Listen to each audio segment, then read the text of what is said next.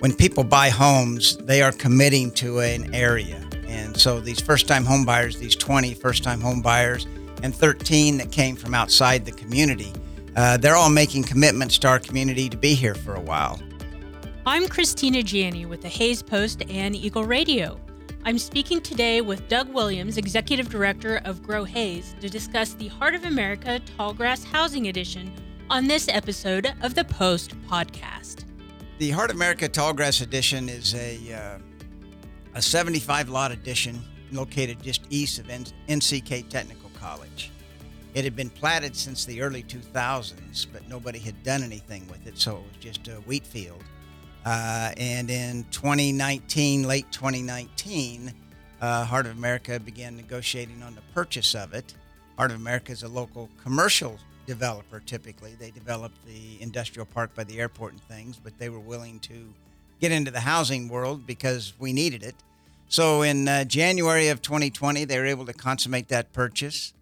We started a uh, RHID application, which is a rural housing incentive district, which provides the ability to uh, construct lots and the, and the homeowners not have any special assessments in 2020, which was approved in June of 2020 and then the streets and sewer and water got put in, and in uh, in uh, I think it was September of 2021, uh, the first building permit was issued. So, how many homes have been built, and how many more are in the works? Well, currently there are 36 homes that have been completed and are occupied. There are 14 homes that are under construction. Uh, another five or four will be started sometime here in the next 30 to 45 days. And then uh, we will be doing the improvements on Wheatland Drive, which is the entrance off of 22nd Street into NCK Technical College, starting in the spring, and that will have another 12 homes will be constructed on that strip strip of road. Of the homes that were built, almost half of them were full time for first time home buyers, and about a quarter were people who were new to Hays. From a housing and an economic development perspective, is that really positive for the community? Is that really what we wanted to see? Absolutely. It, it's extremely positive because uh, one of the biggest challenges, probably the biggest challenge that businesses have in Ellis County is workforce.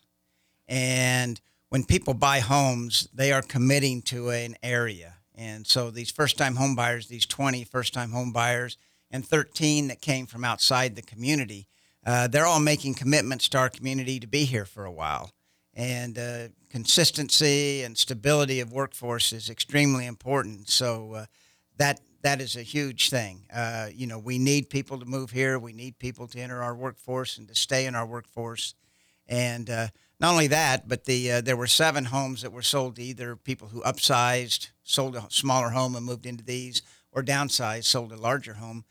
Of course, that meant their home was for sale. So that's another seven homes there that would be for sale and then in many cases it was kind of the domino effect. Somebody bought theirs and sold theirs and, and so on. And so uh, it's created a lot of housing activity and, and been extremely positive for the community. So it really has a ripple effect through the a whole community not only in housing but in workforce as well. It definitely does. Not to mention all the jobs that are created or kept in the people who build the houses you know the plumbers the electricians the drywall people uh, all of those people. So uh, it has a huge economic impact on our community.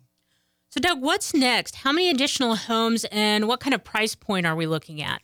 Well, the 12 homes on Wheatland Drive, that'll the, the street that'll be put in next spring, uh, will be 325 or less. These are a little bit bigger. In the first phase, the, the maximum sales price was 225. Uh, in the second phase, because of some cost increases, uh, that was raised to 235. Those are the 14 that are under construction right now, and the four that will be started here in the next 45 days.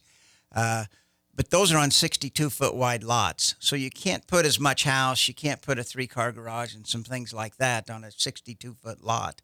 And so, uh, with the Wheatland Drive lots that are 86 feet, those are going to be a little bit larger homes and they'll be priced at 325 or less. We feel like that's a niche that isn't being met very well right now. In addition, Heart of America owns 21 acres to the north of this development where they plan to continue building that out over the next couple of years. That's another 75 lots plus or minus and uh, they'll continue probably in that same under 250 range that they have been in the original heart of the the original two phases. So uh, a lot more area to be developed and a lot more houses to come. Well, some people might look at that 325 price point and say, "Wow, that's really high even for Hays." But like you said earlier, it does cause movement in the housing market. If someone buys up, then a mid-priced home may become available, and you, you know someone might buy that mid-sized home. It may even affect um, you know availability of rentals down the line. That, that's true. Uh, you know, new homes. The only way you add inventory to a market is to build it, and uh, new homes add inventory that creates other activity. Right now, uh, for new homes, you go from uh, 235 in this ne- in the phase they're building now. The next is, is over 400,000. So there's there's quite a gap in there that, that we believe needs to be met. And because these lots are a little bigger, uh, we believe that that a little larger home can be put on them, and, and that makes sense. So only 12 of them, but we think there's there's sufficient demand. I might also add of the 18 under construction, virtually all of them are already spoken for, or uh, there's a lot of interest. They've they've sold these homes faster than they can build them up till now.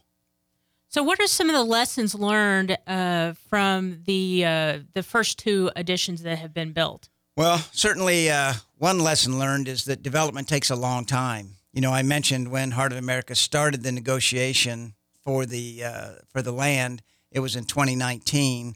It was 2021, almost two years later, when the streets were done. And then of course you've got to get the homes constructed and that kind of thing. So it, it is a long process and that's why we continue to to push for new development because we know even if we start on the process today it's going to be a couple years before we see any construction going on. Uh, another thing i and i mentioned it earlier uh, when, when people buy homes they commit to an area. So that's important. The other thing is we need new homes. Uh, you know the we have not had enough new home construction over the last 10 years, and we've kind of dug a little bit of a hole. Uh, and so we've we've needed these this type of housing for quite some time, and so uh, it's it's very important that we continue to build this type of home and have new home inventory available for not only first time home buyers, upsizers, downsizers, but just as important for the people moving into our community. Are we making any kind of dent in um, our our housing need, or what? What is that looking like right now?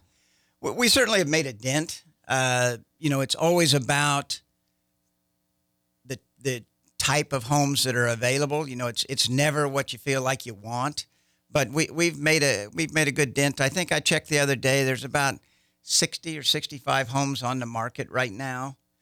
That's not enough and the, the price demographic that that 60 or 65 represents is not enough. But that's a lot more than the 11 that were on the market about a year and a half ago or so. So certainly interest rates going up have slowed the market a little bit, but we still have a very uh, what I would call a, a, seller's market. You know, if, if a house, I think the days on market, if it goes over uh, 120, it's a buyer's market because sellers are having to come down in their price.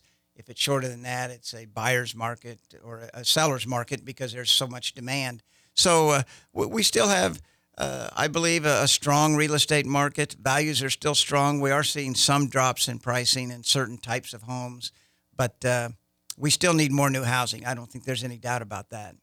I know that there was a time during the pandemic and right after the pandemic that finding materials for homes – finding workers to do some of that specialized uh, work, such as framing, was a difficulty.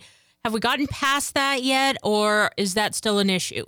It's it's much better. Uh, we still, I know, when I talk to the builders, they still fight some issues of availability of materials or availability of subcontractors. These guys are really busy, and uh, so it, sometimes they're, they're it's difficult to get a house framed because there aren't enough framers locally to do that. Uh, but I take my hat off to the to the builders who have built out there. It's Homes by Cornerstone and Platinum Builders and PWC. They've they've overcome all that to to get homes out there and, and to build. What I find, you know, when I talk to my counterparts in other communities, the fact of what we're delivering for 225 to 235 is a lot more house than a lot of communities are in the 275 to 300 range. And uh, that's in large part due to Heart of America's willingness to sell the lots to the builders at a low price, the builders willing to uh, construct homes at a uh, at a very competitive price and, and take a little bit less profit, but uh, make it up hopefully on the volume of homes they're building. Uh, as we close out, can you tell people a little bit what role the RHID played in making this whole uh, addition and development happen? Well, the, the RHID allows the developer to recover their cost of land and infrastructure over a period of time with tax increment that is created. And what that means to the homeowners is no specials. So it's huge for the homeowners. It makes the homes much more attractive and still allows the developer to recoup their costs over a period of time. So it, it's a great tool to use. And uh, thankfully, the, the city and, and Heart of America were both willing to uh, put this in place and make this happen. Okay. Doug, do you have anything else that you would like to add about the development or anything going on going on at Grow Hays? I just the only other thing I'd say on the development is that uh, you know there's there's a lot of misinformation out there that you had to be income qualified or that uh, homes couldn't be purchased uh, by certain people. That's not true. The only requirements in that development were the houses had to be a thousand square feet, they had to have a two-car garage, and they had to have an asphalt shingle roof. So beyond that, uh, that's the only requirements. And if, if, people have interest, they contact Grow Hays or the uh, builders. And, uh, we're, we're looking for new buyers and want to continue this on.